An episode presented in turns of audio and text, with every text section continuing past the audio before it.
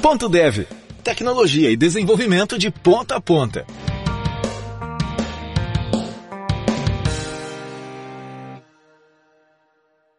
Olá, ouvintes do Ponto Dev. Eu sou Wesley Williams e no episódio de hoje temos um convidado extremamente especial e inspirador, o Kim Coelho Julião. O Kim ele tem uma trajetória incrível de programador PHP e instrutor, inclusive tendo trabalhado comigo em treinamentos até se tornar VP de engenharia no Canadá. Ele é líder nato com uma paixão por desenvolver soluções de software confiáveis e escaláveis e por investir no crescimento e desenvolvimento das pessoas. Vamos explorar a sua jornada única, desde seus dias na Dafit até suas experiências em startups de grandes corporações no Canadá. E também a gente vai entender como ele alinha os esforços de engenharia com objetivos estratégicos para impulsionar o sucesso das empresas. O Kim vai compartilhar com a gente os seus insights sobre liderança, cultura de colaboração, inovação e excelência em engenharia. Além disso, vamos discutir suas estratégias de carreira, suas decisões de mudança de emprego e seu foco contínuo em aprendizado e adaptação. Então, prepare-se para uma conversa repleta de aprendizados, reflexões e inspirações sobre carreira, liderança e a indústria de tecnologia.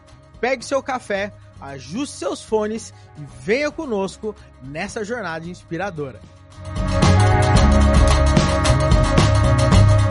Bom, pessoal, então eu tô aqui com o Luiz Carlos, nosso co-host. Fala aí, Luiz, tudo firme? Salve Devs, beleza? Vamos para mais um podcast aí bacana. Vamos nessa. E também hoje tem um convidado especial, cara das antigas, tá? Que, assim, muito tempo atrás, no início também da minha carreira, a gente acabou trilhando vários caminhos juntos e hoje a gente tem um cara aqui top que já virou gringo. Olha só que muito louco. Vamos falar aí com o Kim. Fala aí, Kim, beleza, cara? Opa, tranquilo? Firme forte. Should I okay? Ah, gringo, you know? é, né? O cara agora é gringo, fala até yeah. com sotaque. com sotaque gringo, galera. Olha que chique que o cara tá. Você tá quantos anos no Canadá mesmo? São 11 anos agora. Caraca, cara. São 11 anos de Canadá e apenas 4, não, 3 como cidadão, na verdade. Eu demorei, como bom brasileiro, eu demorei para aplicar para minha cidadania, entendeu? Eu fui empurrando. E aí virei cidadão há 3 anos atrás somente. Show de bola. Kim, seguinte, cara. Uh, tem um baita papo pra gente falar hoje aqui, tá? Mas eu queria começar do começo. Eu queria entender como é que você começou aí na carreira, cara. Uh, eu sei que você veio aí também bem forte aí da comunidade de PHP, foi instrutor, fez uma pancada de coisas, mas como é que começou aí a sua história aí com tecnologia em si? Cara, aquela história bem clichê, assim, tudo começou, na verdade, quando eu ainda era adolescente, né? Uh, tinha um computador em casa e tudo mais, e, e comecei a me inspirar um pouco em modificar alguns jogos que eu já tinha instalado no meu computador, criação de temas para os jogos e tal. E foi aí que eu resolvi que eu queria cursar praticamente tecnologia. Uh, e aí entra uma parte bem interessante na minha história, porque é uma parte que eu me arrependo um pouco por um motivo, mas me abriu bastantes oportunidades. Um, eu sempre fui uma pessoa que gosta de conquistar as coisas um pouco rápido e eu vou me dedicar 100% e correr atrás para conquistar aquelas coisas um pouco rápido. E foi aí que eu resolvi fazer um tecnólogo ao invés de um bacharel. E essa é a parte, única parte que eu me arrependo, porque aqui fora é muito difícil de validar o diploma para conquistar um MBA numa faculdade de respeito aqui fora. Uh, mas a grande vantagem foi que eu selecionei até então naquela época a Sociedade Paranaense de Ensino Informática, que foi uma, um college ou um, uma faculdade que foi criada por ex-alunos do antigo Cefet do Paraná. E a vantagem disso é que eu tive a grande oportunidade de conhecer várias pessoas da comunidade de desenvolvimento de software do sul do país. Então, nomes como o próprio Galvão, que é muito conhecido na uhum. comunidade de PHP, Patrícia Fish e o marido dela, que é o Ricardo, que eram no Paraná Software Livre, foram eles que basicamente me, me, me apresentaram para o mundo, pro mundo livre e foi aí que deu um puta, um puta pontapé para que eu, que eu começasse a desenvolver realmente na parte de software e a comunidade em si. Uh, então, basicamente, eu cursei uh, um, um, tecnólogo de desenvolvimento na Sociedade Paranaense. Uh, aquela sociedade, na verdade, me permitiu com que eu cursasse também um curso de extensão, onde eu fiz sistemas distribuídos, e interrompi aquele curso justamente para poder ingressar na For Linux na minha carreira de construtor, é assim que eles chamam, que é um consultor com um instrutor, né? Então, você é, essencialmente você dá consultoria para órgãos governamentais e outras outras empresas e ao mesmo tempo você também vira instrutor de alguns cursos deles. Uh, isso eu tinha apenas 18 para 19 anos, na verdade, então foi bem cedo. Uh, e graças a Patrícia e o Ricardo eu comecei a entrar um pouquinho mais também no mundo Linux ah, conquistei a vaga da For Linux e rapidamente eu virei mantenedor dos cursos de PHP da For Linux. Então, todos os cursos, enquanto eu estava presente na For Linux, ah, todos os cursos relacionados a PHP e Symfony, eu era basicamente o mantenedor. Então, eu conseguia não só escrever os cursos, rodar os cursos e depois aplicar tudo que eu, que eu, que eu ensinava para os alunos na Caixa Econômica Federal e até mesmo na USP. Eu participei do, do um, de um dos eventos da USP. Ah, então, basicamente, todos os clientes da For Linux que estavam relacionados relacionados a PHP e Java eram basicamente os clientes que eu conseguia empregar tudo que eu uh, ensinava na For Linux. Uh, Para mim, esse foi um grande boom na minha carreira. Foi ele que abriu diversas oportunidades e graças à comunidade também eu tive o prazer de conhecer uh, o PHPSP logo que eu mudei para São Paulo. Então, figuras como Anderson Casimiro uh, e outros, Guilherme Blanco, foi aí que eu comecei a conhecer essa galera, Augusto Pascucci, todos esses nomes das todo, antigas. Toda, todo, todos os nomes, né? Não sei se a galera que tá ouvindo vai reconhecer esses nomes, porque agora é todo mundo já tiozão, tá ligado? Viramos Mas... tudo tiozão, é esse que Viramos era o negócio, tudo tiozão. Né, que loucura. E aí também acabei conhecendo outras pessoas de outras comunidades, Python, como o Thiago Avelino, e até mesmo você, que depois eu vou passar, vai, vai ter essa passagem essa onde, ainda, né? onde a gente chegou a, a trabalhar por um período junto. Uh, depois da For Linux eu fui naquela, naquele meu espírito de quero conquistar mais, uh, então eu conquistei o cargo de liderança na For Linux e foi aí que eu resolvi procurar vagas no exterior. Uh, eu comecei então a entrar no processo uh, seletivo para vir para o Canadá. Até então eu tinha recebido propostas de duas empresas. Uh, uma era a, a Wikipedia, ou Wikimedia Foundations, que é a empresa por trás da Wikipedia. Era uma oportunidade para emigrar para São Francisco. E a outra era a rede de conteúdo adulto no Canadá aonde eu optei, não necessariamente por ser conteúdo adulto, vou deixar isso bem claro. O amigo do Avelino aí, né? De, mas por questões de da família em si, né? Então, foi Show. bem na época que eu, minha filha estava para nascer e o Canadá fazia um pouco mais de sentido. Uh, e com isso eu me senti um pouco mais livre para tentar mais coisas no Brasil, já que eu sabia que em algum determinado momento, alguns meses, eu ia estar saindo do Brasil e eu resolvi entrar na Dafit. Uh, até porque a Dafit, na época que eu entrei, ela era o antro de desenvolvedores PHP. Exatamente, então, só falava. Basicamente, só, só falava... o PHP SP inteiro tava Era na Dafit, tá ligado? Agora, cara, deixa eu fazer uma pergunta para você. Uh, durante todo esse tempo, né, PHP zero total e tudo mais, Hoje, uh, provavelmente você não fica mais sujando a, a mão de código e a gente começa a ver que tem um trilhão de tecnologias que a gente acaba se compondo, né? Cara, qual que é o recado que você dá pra galera que principalmente às vezes está começando ou tá ali se degladiando por uma linguagem de programação, né? Eu acho que todo mundo passa por essa fase em algum momento, mas hoje você olhando para trás, cara, é, o que, que você faria de diferente, pelo menos até esse momento da sua vida, que você falou? Porque daqui a pouco a gente vai falar sobre imigração, Cara. a gente vai falar sobre essa parada do tecnólogo, porque isso é alguma coisa que pega, inclusive, para green card americano, tá? É, é uma baita pegadinha essa, pegar, essa parada de tecnólogo. Conta aí pra gente, o que que, o que você olhando para trás até esse momento, antes de você imigrar, o que que você faria de diferente, cara? Eu era uma pessoa que eu acabei ficado muito focado, como você mesmo citou, no PHP. Então eu fazia tudo em PHP. Era PHP para Android, era PHP para qualquer dispositivo. A gente chegou a criar até na, na minha jornada na Arizona com o Anderson, a gente chegou até a criar um aplicativo desktop em PHP. Então assim, coisas que na minha cabeça naquela época faziam sentido somente pela aquela questão, eu tenho que defender a linguagem que eu amo e tudo mais, e não necessariamente olhando para tecnologia e o ecossistema como um todo. Né? Então, eu acho que eu perdi um pouco do, da oportunidade naquela época em particular em aprender outras tecnologias que poderiam fazer da minha vida um pouco mais fácil no dia a dia. Né? Então, ao invés de ter utilizado o PHP para desktop, eu poderia ter procurado saber um pouquinho mais de C++ e algumas bibliotecas para poder fazer aplicativos desktop ou até mesmo C Sharp na época e tudo mais. Um, e eu vejo que isso continua acontecendo na comunidade, né? Ainda existe ainda uma rixinha, ah, tudo é Node.js, tudo é não sei o que e tal. Agora veio a onda do Golang. Uh, o que tá tudo ok no meu ponto de vista, mas eu acho que a galera tem que ter um pouco mais de mente aberta para o ecossistema e pensar como um engenheiro, não como um desenvolvedor né? A galera geralmente pensa como um desenvolvedor, onde eles estão focados naquela tecnologia específica, vão receber o requerimento e vão executar na tarefa, ao invés de pensar como um engenheiro e entender como é que o sistema vai se comportar.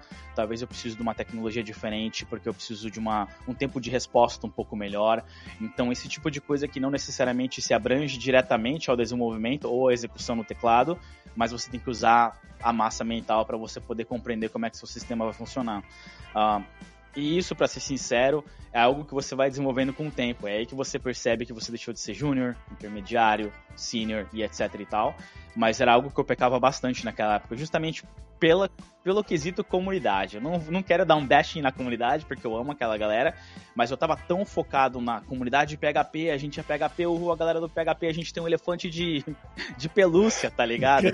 que eu fiquei bitolado ali naquela parada, mas eu percebo que hoje em dia a galera ainda é um pouco meio que, meio que assim, ainda mais a galera nova, né? Eles defendem a, a camisa ali daquela linguagem, da te, daquela tecnologia, eu acho que eles têm que expandir um pouco mais. Até porque quando você começa a aplicar para vagas de fora, você percebe que eles querem alguém com um mindset um pouco mais arquitetural, que primeiro pense como é que você vai arquiteturar a parada toda e depois você começa a escolher a tecnologia que melhor um, comporta aquele, aquele problema específico que você tem que resolver. Então esse é um ponto que eu pequei e com certeza melhoraria se eu tivesse o tempo de ou a oportunidade de voltar no tempo. Kim, é, eu queria fazer uma pergunta. Eu fiquei imaginando essa sua trajetória. É, quando você fez essa migração, eu queria é, é, que você falasse sobre os desafios é, técnicos, os seus gaps que você viu. Poxa, é, eu consegui fazer a minha migração aqui por conta desses conhecimentos, dessa minha trajetória que eu já tive, mas eu vi ali que eu tinha que melhorar se eu quisesse continuar a minha carreira, expandir, etc. Queria que você falasse tanto é, de questões mesmo técnicas e não técnicas. O que, que você via ali que é, você tinha de qualidade que você tinha que melhorar? Basicamente, uhum. quando você foi para outra empresa, você chegou e falou, tô suave, tô dominando, ou você sofreu um pouco e falou, caraca, eu tenho um monte de gap que eu tenho que melhorar? Cara, eu sempre sofro, mas eu, eu, acho que a gente até pode comentar sobre isso um pouquinho mais à frente na entrevista, o porquê que eu sofro. Mas basicamente, eu sou uma pessoa que eu tento, eu pessoalmente, eu me subestimo, mas eu consigo me vender muito bem para as vagas, entendeu? Então é por isso que eu sofro quando eu entro numa empresa, porque eu falo, mano, agora que eu me vendi, eu tô fudido, tá ligado? Eu vou ter que trabalhar pra caralho pra mostrar quem eu sou. Tô mas basicamente, tô lascado. Mas basicamente, coisas que que eu, que eu compreendi que eu deveria ter feito e me, me, me, ajudaram bastante quando eu comecei a migrar de empresa. Número um, que a galera ainda faz até hoje, é julgamento. Geralmente você entra numa empresa, você vê aquele código macarrônico, aquele código que na sua opinião não é correto, e você sai julgando seja lá quem for que fez aquele código, sem compreender uh, quais eram os problemas que aquela pessoa passou enquanto desenvolvia aquele código, uh, quais eram os requisitos que foram pedidos, essencialmente, se aqueles requisitos estavam bem fundamentados ou não, uh, se tinha algum, algum prazo que comprometeu a qualidade do código ou não. Então, basicamente, parar de julgar o passado e olhar proativamente para o futuro, trabalhar com os meus parceiros de de equipe e tentar fazer o código um pouco melhor. Uh, isso eu aprendi ao longo do tempo, mas eu tinha bastante desse problema, como muitos desenvolvedores também têm esse problema, de você entrar numa empresa, você ver aquele código e já sair gritando para todo mundo que tá apontando o dedo. E que é apontar o dedo e tem que refatorar e não sei o que e tal. Outra coisa também de ficar preso numa tecnologia, eu entrava em empresas e eu costumava desenvolver cron jobs e, e, e outros jobs de grande volume de dados, todos em PHP, somente porque era PHP. E aí eu comecei a compreender que não necessariamente eu precisaria disso. Tudo aquilo que eu aprendi em sistemas distribuídos eu não estava aplicando puramente por preciosismo com relação à linguagem. Uh, e foi aí que eu comecei a desenvolver também uh, outras, outras qualidades técnicas para poder compreender. Talvez eu possa fazer o streaming dos dados e utilizar outra tecnologia para consumir, para transformar aqueles dados, não necessariamente PHP. Talvez cron job não seja a melhor tecnologia para poder manter meu workflow também. Talvez eu tenha que usar um Airflow da vida uh, e coisas assim. mas basicamente, de novo, parar de julgar o que foi feito no código e sempre pensar positivamente para frente, como é que a gente resolve. Isso é na vida, na verdade, né? Ao invés de ficar criticando tudo aquilo que aconteceu, é sempre pensar pra frente e vamos ver como é que a gente vai resolver pro carro tá sempre andando, ao invés de ficar parado ali, bloqueado, descobrindo o que aconteceu no passado e você não vai descobrir. Porque a documentação não existe e as pessoas já saíram daquela empresa, né? Então você vai sempre ficar stuck ali naquele momento. Um, né? Show, cara. Agora o seguinte, é... passou por For Linux, trabalhou ali na com a galera da Dafit, né? Era o antro do, do, do PHP, todo do mundo PHP. lá. E, e, essa parada que você falou sobre é, independente da linguagem, eu acho que são sempre dois pontos. Eu não digo agravante porque eu não acho que isso é um problema, mas é algo que você tem que sempre tomar cuidado. Um, você ama a linguagem, você ama a tecnologia tá? E dois, você faz parte de uma comunidade. E quando você faz parte de uma comunidade, você tá junto com um monte de gente que também ama e faz com que essa parada seja potencializada à enésima potência, né? Porque uhum. todo mundo um fica pilhando o outro ali o tempo todo, né? E parece é um culto o bagulho. É, cara. E daí se você sai dessa comunidade ou vai para outra linguagem, você fica até com medo de perder aquele senso de pertencimento que você é. tem em determinada comunidade, né? É, Isso é verdade. É, é, é, muito louco essas paradas. Agora, cara, seguinte, você trabalhou e etc, começou a olhar vaga no exterior. Primeira coisa, uhum. por que, que você resolveu olhar vaga no exterior? Cara, eu basicamente queria experimentar uma cultura diferente. No quesito tecnologia, eu sempre fui. Uh, eu sempre acreditei que o Brasil tinha um pouco mais de potencial principalmente porque quando você olha em contribuições de software livre, você vê um grande número de brasileiros capacitados contribuindo. Então, para mim, não foi tanto buscando o meu próximo desafio técnico, porque eu sei que eu, eu, poderia buscar o desafio técnico ainda no Brasil, foi mais por questões culturais. Eu queria conhecer uma cultura nova, ver como é que era o lance de morar em outro país. Existe uma grande diferença para o pessoal que está ouvindo entre fazer um intercâmbio de linguagens e você literalmente morar em outro país. E era essa experiência que eu queria ter de você acordar todo dia sem saber aquela linguagem, ter que se virar na fila do médico, entendeu? Sem conhecer linguagem nenhuma, a compreender a cultura da galera local e tentar se encaixar naquela cultura local. O que me ajudou bastante também no quesito uh, de desenvolvimento pessoal para o resto da minha carreira que era o fato de conseguir uh, ler e compreender como é que as pessoas gostariam que eu não necessariamente me comportasse, mas tratasse elas de uma forma específica.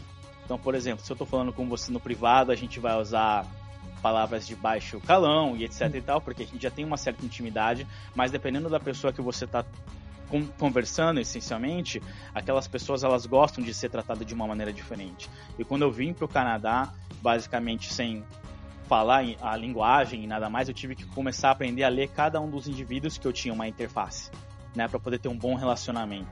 E isso me ajudou na minha carreira profissional, all the way até minha, minha parte de gestão de pessoas, porque aí eu comecei a compreender que eu preciso compreender cada um dos meus direct reports, né, as pessoas que trabalham comigo, ao invés de simplesmente ser quem eu sou. Isso não quer dizer que você tem que mudar a pessoa que você é, apenas para você compreender como que cada indivíduo gosta de ser tratado e você consegue daí ter um relacionamento muito mais uh, tranquilo porque você consegue dar atenção específica que aquela pessoa quer na maneira que ela quer. Então, basicamente, a mudança de país foi o, o momento boom na minha carreira no quesito gestão de pessoas, nesse sentido, porque eu fui a pessoa que tive que começar a me adaptar num ambiente que não era meu entendeu? Eu tive que começar a me redescobrir também. Por outro lado, você migrou pro Canadá, né, cara? Canadá, todo mundo é, é bonzinho, sir, I'm sorry, né? Posso é... ser sincero? A galera fala I'm sorry quase toda hora, com certeza. Mas eu viajo bastante para os Estados Unidos e eu acho o povo americano um pouco mais soft, sinceramente falando. Uh, o canadense ele é muito baseado na transparência. E dependendo da cultura, isso pode ser considerado rude, né? Mas o canadense, ele não tem sugarcoating, que é aquele melzinho assim quando você fala para deixar a galera confortável, ele vai falar exatamente o que ele quer na sua cara e, e whatever, tá ligado? Se você se sentiu ofendido, o problema é seu. Mas é porque eles prezam bastante a transparência. Então, sim, eles vão falar o sorry quando eles, né, dão um esbarrão em você, mas a hora que eles têm que te dar um feedback é na lata mesmo. E tem muitas culturas que sentem isso como uma posição um pouco rude. Os, os americanos, americanos, que eu trabalhei. É, os americanos. É, eles, eles manjam de persuasão ali, tá ligado? É, os americanos eles não são todos polidos como os canadenses, mas eles também eles conseguem articular um pouco melhor é. para não ofender e não sei o que, né? Tem, é, tem, tem essa a, pegada. Tem essa pegada. Agora, cara, como é que foi? Você buscou trabalho, você teve que fazer prova? Como é que foi esse negócio de. Sim. Porque hoje em dia um monte de gente quer trabalhar fora. Imagina que louco, uhum. né? O cara quer morar em um outro país, sei lá, país de primeiro mundo, ganhando em dólar, é é, construindo uma família lá fora e todas essas coisas, né? Mas, cara, como é que como é que foi essa então. transição? Então, foi fácil de migrar para Essa é uma boa pergunta. E eu não quero assustar a galera que tá na ligação, mas antigamente era muito mais fácil. Ah, quando eu falo muito mais fácil, eu também não quero dizer que foi mamão com açúcar a minha vinda para cá, não. Mas comparado com os dias atuais, foi um pouco mais fácil. Basicamente, eu apliquei diretamente no site da Wikimedia Foundations, no caso da Wikipedia, uh, e no caso da rede social adulta, um, a recrutadora me contactou diretamente no LinkedIn, até mesmo porque o Guilherme Blanco já estava aqui no Canadá, e ele fez o referral. Uh, então, teve os dois lados da moeda. Uma aonde eu consegui pelo meu network, né? Então os contatos que eu tive conseguiram me indicar e a outra foi puramente porque eu apliquei para aquela vaga e o meu perfil de certa forma se sobressaiu de alguma de alguma maneira. Até porque naquela época a Wikimedia era 100% PHP, né? Então acho que eles estavam precisando do PHP SP. uh, mas a aplicação eu digo que foi fácil em si, simplesmente porque uh, naquela época não existia o mesmo volume de profissionais que existe hoje em dia, né? E o programa imigratório também no Canadá, apesar de não ter sido a coisa mais fácil do mundo, foi um pouco mais fácil do que os dias atuais, porque basicamente na, na, na, na época que eu vim para cá, a única coisa que eu precisei foi uma, uma proposta de trabalho. Então a empresa, no caso, me fez uma proposta de trabalho oficial, que é validada pelo governo, e aí eu comecei a minha aplicação para uma permissão de trabalho, e posteriormente eu pude usar exatamente os mesmos documentos para poder virar um, resi um, residente permanente, que é o caso do Green Card nos Estados Unidos. Hoje em dia esse cenário é um pouco que muda, porque o Canadá está um pouco mais focado na educação. Então ele vai favorecer quem está fazendo um bacharel no Canadá uh, mais do que quem vai ter um work permit. Existem os casos do work permit na linha expressa, quando a empresa realmente precisa de um profissional que ainda não existe no país, mas é um pouco mais dificultoso do que quando eu vim. Quando eu vim era basicamente você tem uma proposta de emprego que é validada pelo governo, a única coisa que você tem que fazer é aplicar para o seu visto, espera o tempo do visto, no meu caso demorou oito meses, e você pode uh, imigrar para o Canadá. Ô, Kim, é, eu queria te perguntar, é, quando você teve essa, essa primeira. É, começou ali algumas semanas já fora.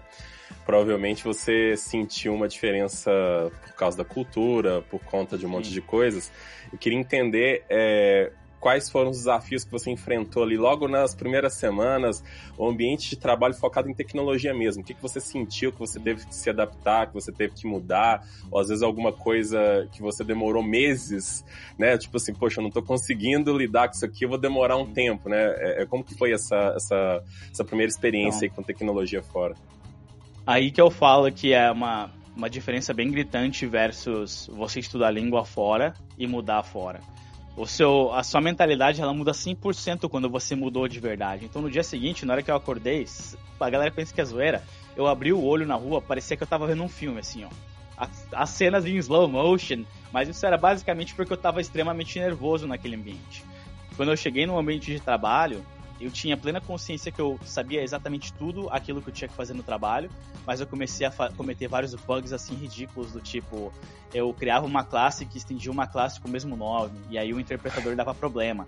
Mas isso porque eu estava extremamente nervoso naquele ambiente, uma por não saber a, a, exatamente a linguagem que os caras falavam. Eu falava inglês, mas todo mundo no Brasil pensa que a gente fala super inglês. Quando você chega aqui, mano, é uma é um bagulho bem punk, é totalmente diferente.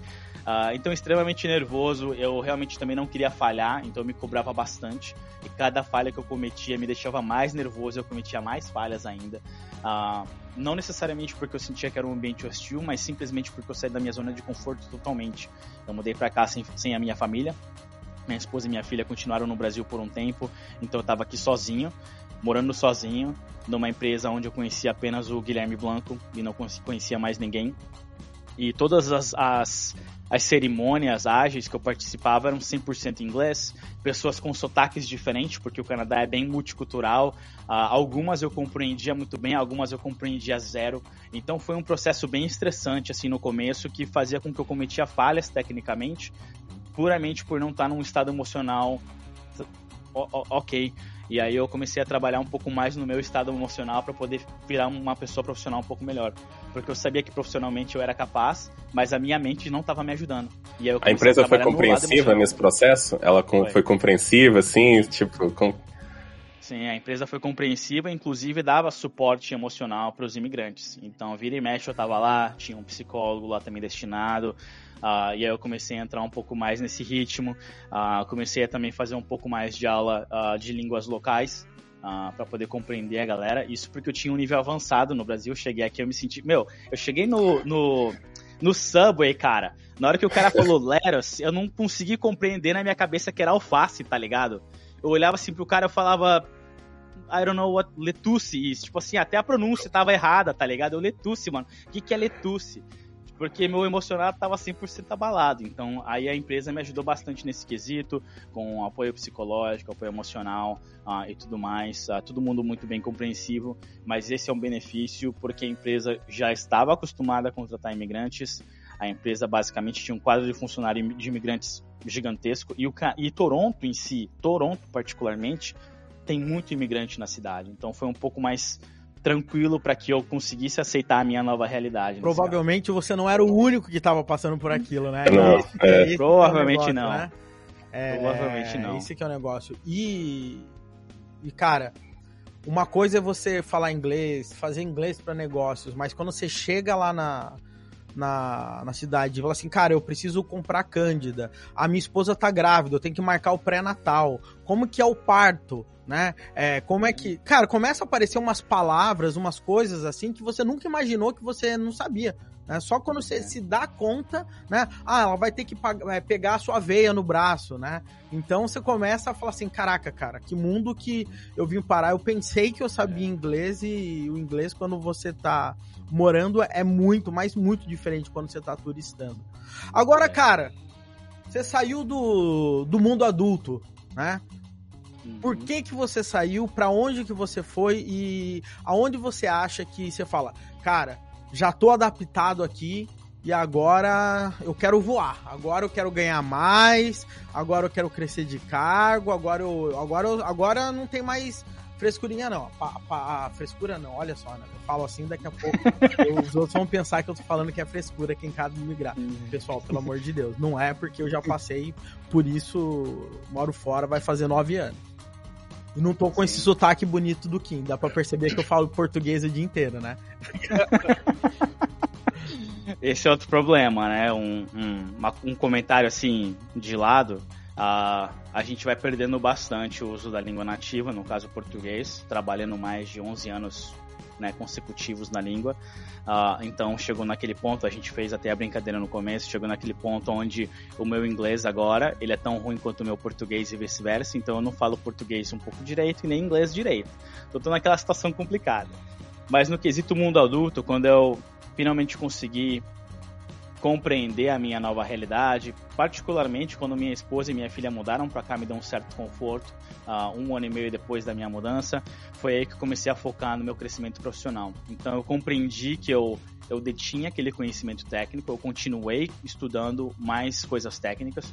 Para você ter noção, nessa rede social, uh, a gente começou a, a, implementar Elasticsearch quando Elasticsearch ainda não estava nem na versão 1, não tinha nem documentação.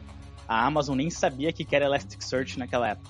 Uh, a gente começou a utilizar React também no mesmo sentido. A gente usava as bibliotecas de React para poder criar componentes em cima do React. ao invés de somente utilizar como chave-valor. Então, no quesito técnico, foi aí que comecei a dar, a dar um boom na minha carreira, porque a gente tinha que suportar milhares de usuários nessas diversas redes sociais ao mesmo tempo. E como eu já estava já com a cabeça um pouco mais no lugar, eu comecei também a exercitar um pouco mais o, o meu lado de liderança. E eu virei um tech lead uh, na, na InstaClick, que é a empresa que é detentora desses diversos sites de conteúdo adulto, uh, e comecei a liderar um time uh, ah, para transformar os diversos sites que eles tinham em uma única plataforma multi-tenant.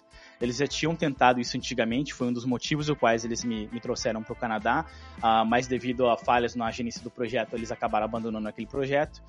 um ano após, então, eu consegui o cargo de liderança e a gente tentou de novo, mas daí fazendo basicamente uma adaptação em cima das plataformas atuais ao invés de uma refatoração do zero. A refatoração do zero ela custou milhares de dólares para a empresa e então a gente começou a ter vários projetos em paralelos e a empresa basicamente acabou o dinheiro, né? Tipo, basicamente isso. Você acaba investindo, acabou o dinheiro. Então, um ano após, eu resolvi criar uh, uma arquitetura totalmente baseada em Facade, onde eu abstraí uma das plataformas existentes e consegui, uh, essencialmente, prover APIs Uh, um, no topo daquela plataforma para que ela se tornasse multi-tenant e as pessoas conseguissem criar vários, uh, vários front-ends para ela em React. Um, o, o, motivo qual a gente precisava de vários front-ends é basicamente porque a empresa também vendia white label. Então, se você quer criar uma plataforma de conteúdo adulto sua, você podia criar um white label na Cara, eu não sabia que existia white label para plataforma. A primeira vez que eu ouço isso é, na minha vida. Que é bizarro. E assim, eu falo que eu aprendi bastante tecnicamente lá também, porque você não vai acreditar a quantidade uh, de, de venda de links afiliados. A plataforma de afiliados era maior do que o número de acessos no, no próprio site.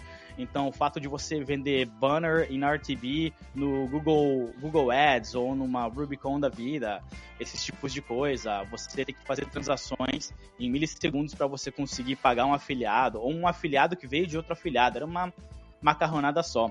E também por ser uma plataforma de conteúdo adulto, e nesse caso a gente estava na província de Ontário, que é um pouco mais conservadora, uh, basicamente, quando a Visa dava um chargeback no cartão de crédito da galera, a empresa acabava perdendo 100% do dinheiro que estava reservado pela Visa. Então, a próxima etapa minha tecnológica, nessa parte da arquitetura, foi o desenvolvimento de gateways de pagamento.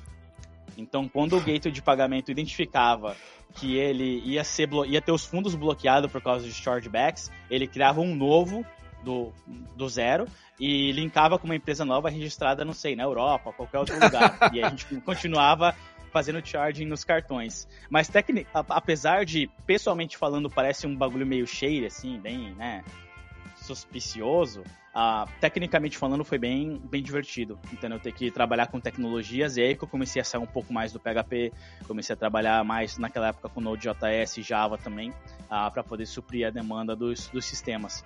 Então, a gente foi percebendo que o PHP talvez não ajudaria a gente 100% no que a gente precisava, e a gente foi mudando de tecnologia para poder suportar a gente outras coisas. Comecei a trabalhar com Pentaho também para a parte de, de análise de dados e tudo mais. Em questão de streaming, do, do streaming de dados, uh, quais eram os desafios para essa plataforma aí? Eh, vocês tinham que lidar com, às vezes, conversões dos vídeos ou algumas coisas nesse sentido? Como funcionava? O armazenamento? Eram ambas, né? Era tudo, basicamente. A, prime a primeira etapa, na verdade, era o response time, o tempo de resposta. Ele tinha que ser um tempo de resposta aceitável, porque a gente tinha naquela época mais usuários que o próprio Yahoo. E o Yahoo naquela época ainda era uma, uma empresa grande.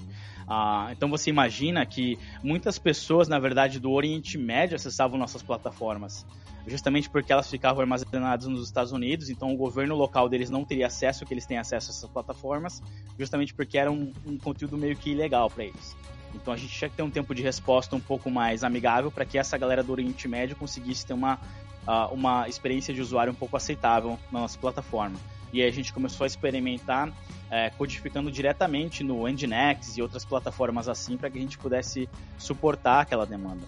Depois teve também a parte de armazenagem de dados, onde a gente teve que mudar, essa foi uma grande vantagem na verdade, a gente mudou de mais de 300 Mac Minis O, o data center da empresa tinha mais de 300 Mac Minis na grande área de Toronto e a gente mudou uh, ah, para nuvem naquela época. Então foi uma mudança bem drástica também para a empresa, uh, no quesito eficiência e salvar um pouco de dinheiro também com armazenamento. Armazenamento era algo muito custoso para a gente, até porque se você for parar para pensar que no começo a empresa não era multi-tenant, não aceitava diversas plataformas numa só, a gente tinha diversas bases de dados separadas para basicamente cada white label que a gente tinha. Então, dependendo do white label, se fosse realmente do Oriente Médio, era uma base de dados muito gigantesca, com usuários extremamente ativos, você não conseguia nem arquivar o dado, porque aquele usuário ele literalmente vai acessar o site amanhã ou nos próximos minutos, entendeu? Então era algo bem custoso. E depois também no processamento desses dados, porque os executivos eles queriam ter acesso a, ao dinheiro na empresa, né? Então você imagina que você conseguir fazer a cross-referência de todos esses dados, de todos esses outros servidores, era algo realmente ridículo para a gente fazer. E no começo era tudo feito em PHP com cron job. Então levava meu, assim, se fosse um, um white label novo, a gente levava semanas para conseguir gerar um report inicial, para poder transformar os dados e tal. Foi aí que a gente começou também a entrar em streaming de data. Então a gente começava a fazer o streaming dos eventos assim que eles entravam no site, para uma outra plataforma back-end, que ia processando os dados uh, assincronamente aos, aos poucos. Então foram diversos desafios técnicos e eu sou extremamente grato, velho, a InstaClick, que foi a empresa que eu mais aprendi tecnicamente. E nesse momento você aprendeu o RabbitMQ para pegar os dados, provavelmente. Exato. A gente, na verdade, então, essa também foi uma outra vantagem. A InstaClick, ela focava bastante em desenvolvimento open source. Então, foi aí que eu conheci um dos meus próximos chefes, o, o Peter. O Peter, ele era o mantenedor oficial da biblioteca AMQP para PHP e eu comecei a contribuir para essa biblioteca justamente por causa da InstaClick, da rede social uh, adulta. Uh, então, quando eu apliquei para trabalhar na Rubicon, o Peter, ele era o VP de engenharia lá, ele já me conhecia. Então, eu comecei a criar bastante networking no Canadá e nos Estados Unidos através do open source, pelas contribuições que eu que eu costumava fazer com a comunidade.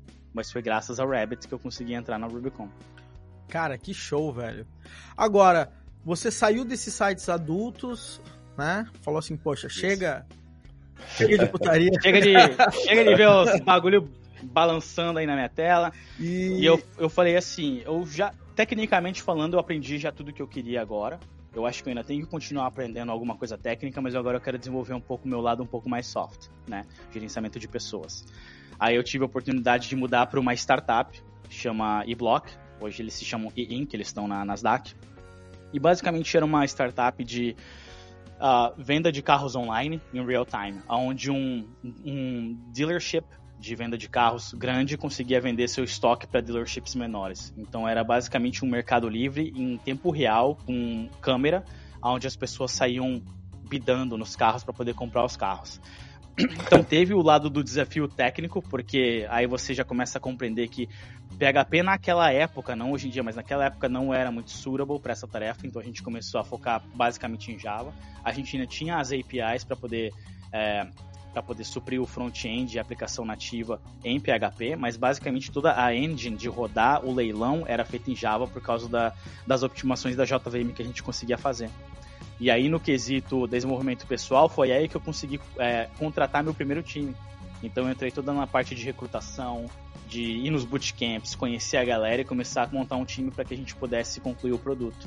Uh, a minha jornada na eBlock, ela durou pouco menos de dois anos, e aí eu consegui entrar na Rubicon, que foi o cara da biblioteca que eu trabalhei um ano atrás que, que me contratou.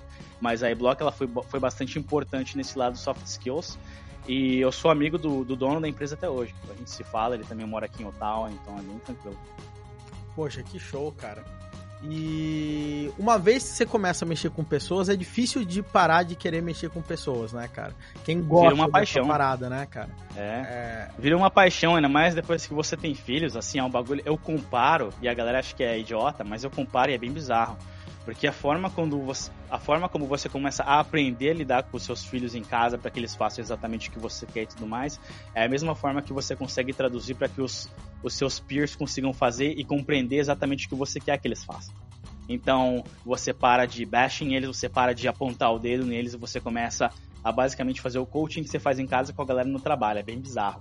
E acaba virando uma paixão, velho. Tipo assim, se eu tenho que escolher um trabalho hoje, eu escolho o trabalho mais focado em desenvolvimento de pessoas do que puramente técnico. Então é por isso que até hoje eu cheguei a passar duas vezes no, na entrevista do Facebook. Enquanto eu fazia a Wikipedia, eu passei e não ingressei, justamente por serem posições puramente técnicas. Logo depois que eu entrei na Rubicon, de novo, eu passei e não fui por serem posições exatamente técnicas, eu queria focar um pouco mais no desenvolvimento de pessoas. E aquela vibe, tipo assim, eu tenho aquela vibe, eu gosto de falar pra caralho, eu, gosto, eu sou aquele cara que vai jogar os ping-pong lá, tá ligado? Uhum. Então eu curtia mais essa vibe assim de pessoas mesmo. Porra, cara, que show. E hoje, depois disso, cara, você chegou a virar VP em empresa, né? Como, como é Isso. que é essa parada? Então, essa é a parte estratégica da minha carreira profissional, né? Eu, eu basicamente, quando eu entro numa empresa, eu tento identificar onde é que eu me encaixo aqui. Se eu vou utilizar a empresa para crescer tecnicamente, profissionalmente, ou se eu vou utilizar ela como uma ponte para minha próxima jornada.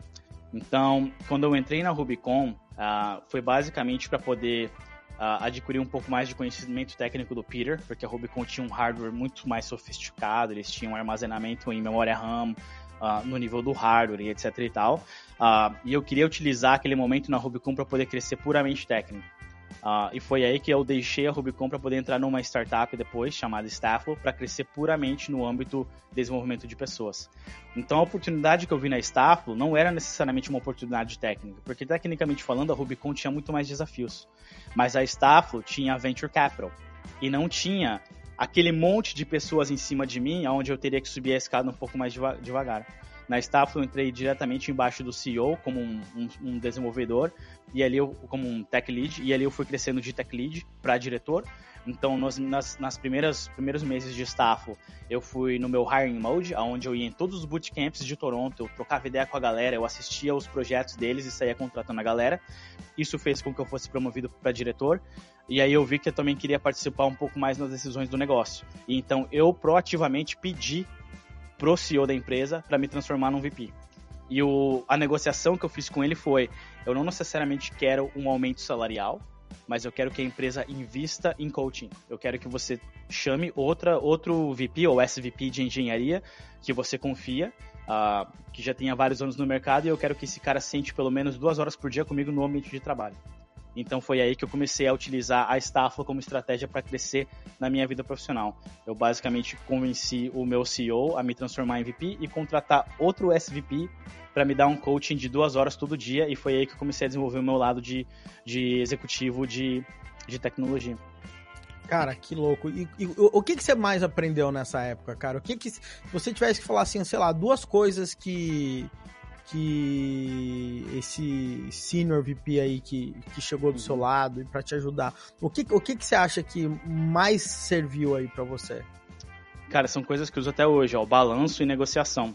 É o balanço entre a, a perfeição e a entrega, onde você tem que entregar um, um valor para a empresa e não necessariamente o engenheiro vai ficar refatorando aquele negócio até ficar perfeito.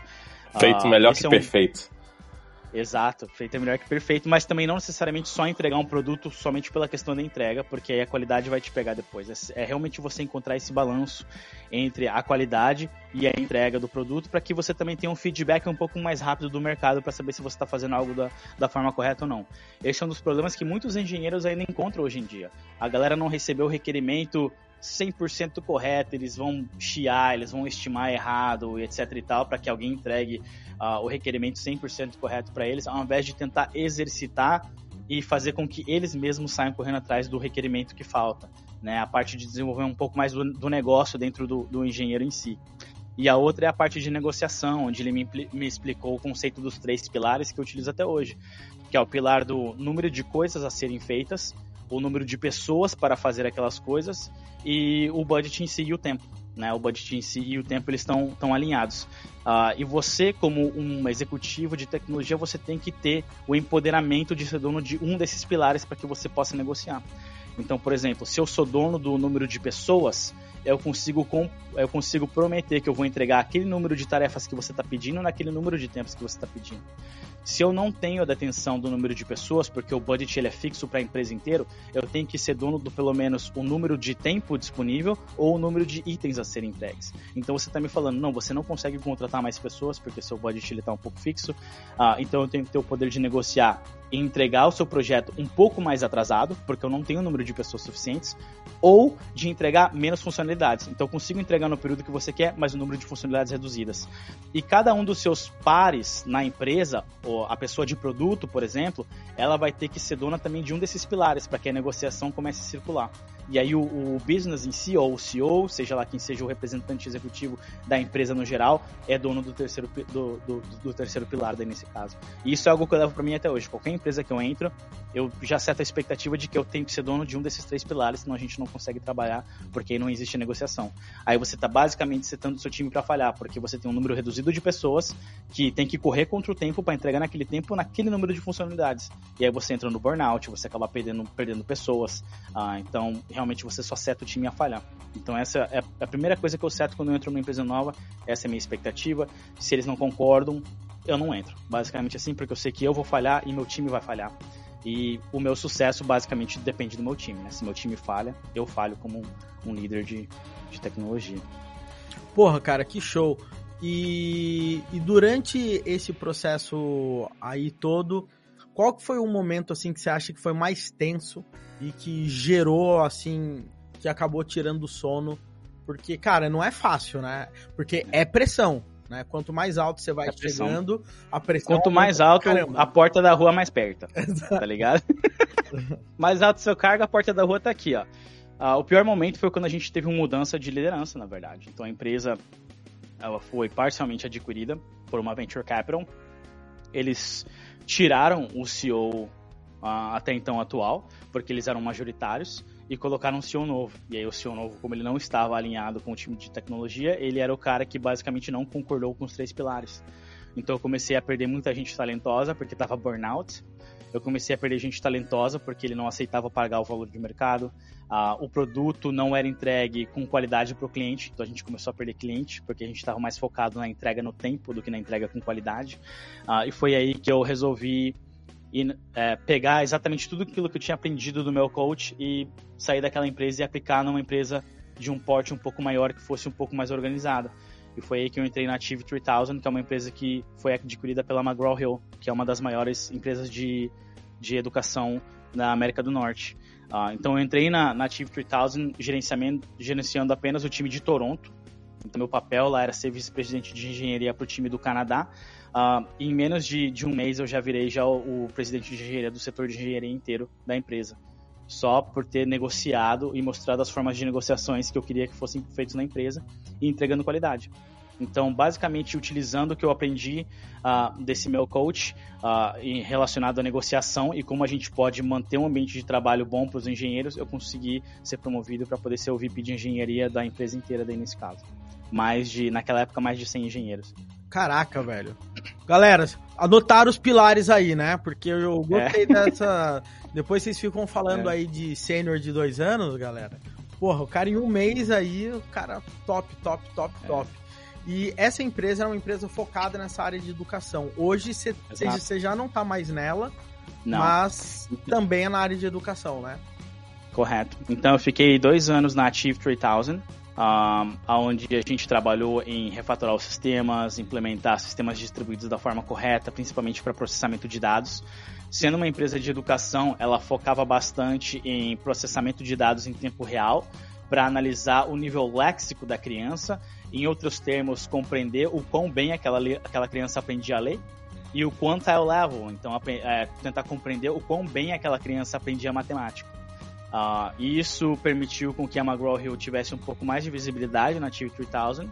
Então, cerca de dois anos atrás, a gente entrou num processo de aquisição, onde a McGraw-Hill comprou a minha empresa. É, eu fui parte do pacote, eu entrei daí como VP de engenharia na parte de intervenção educacional e inovação, uh, porque os, pro, os, produtos da Ativa eles eram produtos de intervenção. O que, que é um produto de intervenção? É literalmente quando a criança está tendo um período de dificuldade na escola, o professor ele recebe uma notificação sobre aquelas dificuldades e ele consegue intervir para que ele possa ajudar a criança a aprender da forma correta. Uh, e também dei na parte de inovação, onde a gente começou a implementar uh, AI para poder criar tutores online, onde eles conseguiriam decompor uma equação matemática e ensinar a criança a resolver os problemas matemáticos e tudo mais. então, somando toda a parte da aquisição, eu praticamente fiquei quatro anos na McGraw-Hill total, uh, trabalhando nesse sistema. Resolvi tirar um pouco de tempo para mim, foi quando eu saí da empresa, e agora eu estou entrando em uma empresa que não é necessariamente no setor de educação, mas está 100% relacionado com minhas últimas atividades na McGraw-Hill, que era a parte de assessments, ou exames, exames educacionais, que é a Prometric. A Prometric, ela é a empresa que hoje em dia ela é dona do CELPIP, que é o exame de proficiência inglesa no Canadá, uh, e ela também é a empresa que roda todos os exames de médicos e enfermeiras na América do Norte e na Arábia Saudita também. Então, é, basicamente, ela é competidora da Pearson VUE. A única diferença é que ela não, não fornece certificações técnicas, somente certificações na área de uh, humanas e, e etc e tal. Uh, então, o sistema ele é um pouco mais complexo do ponto de vista tecnológico, porque a gente tem sistemas que rodam locais naquele prédio em específico.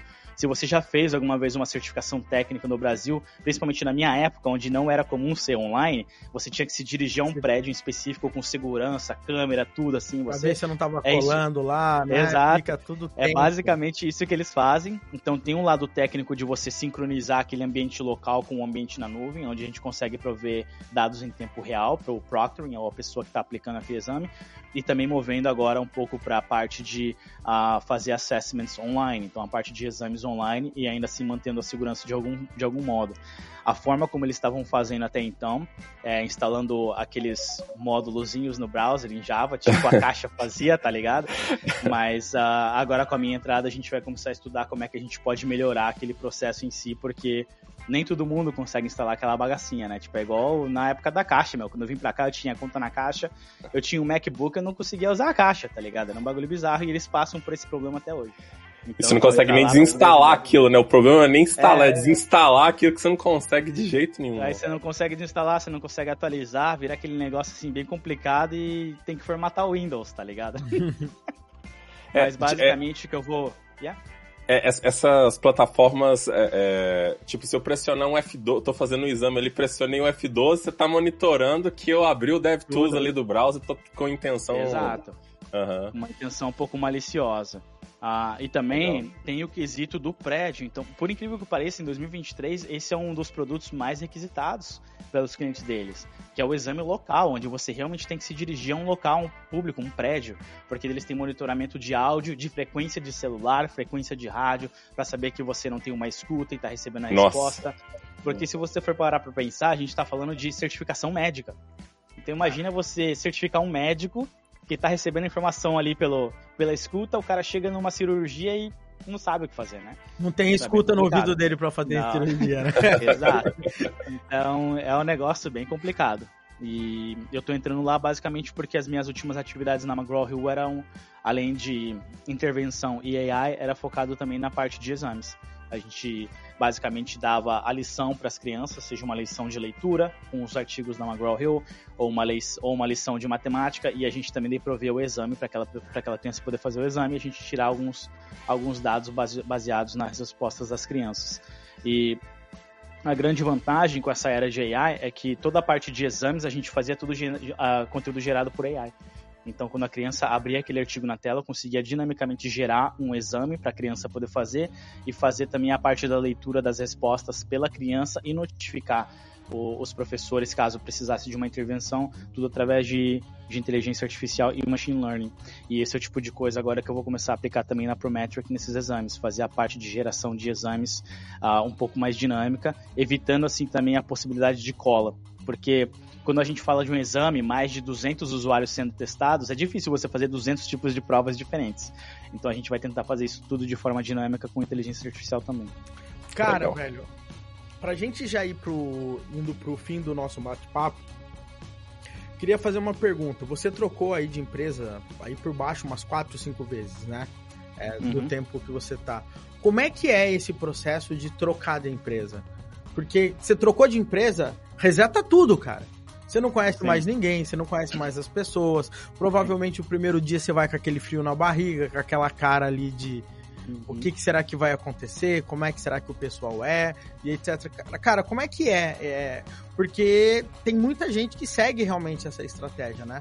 Vai fazendo, vai trocando de empresa, vai conhecendo mais gente, é, vai subindo em carreira.